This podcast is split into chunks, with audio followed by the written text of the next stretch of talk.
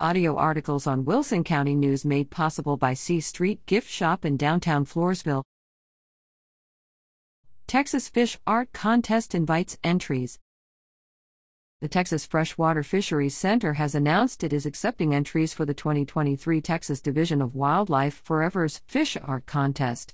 The Fish Art Contest is part of an international conservation education program designed to foster youth interest in fisheries and fishing.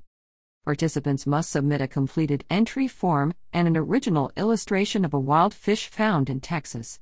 Participants in grades 4 to 12 are also required to submit a one page creative writing piece.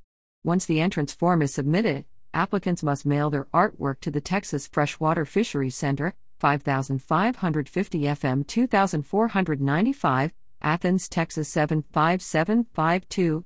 Artwork must be postmarked by February 28, 2023. For more information, visit Lee slash 3Y2 Boom.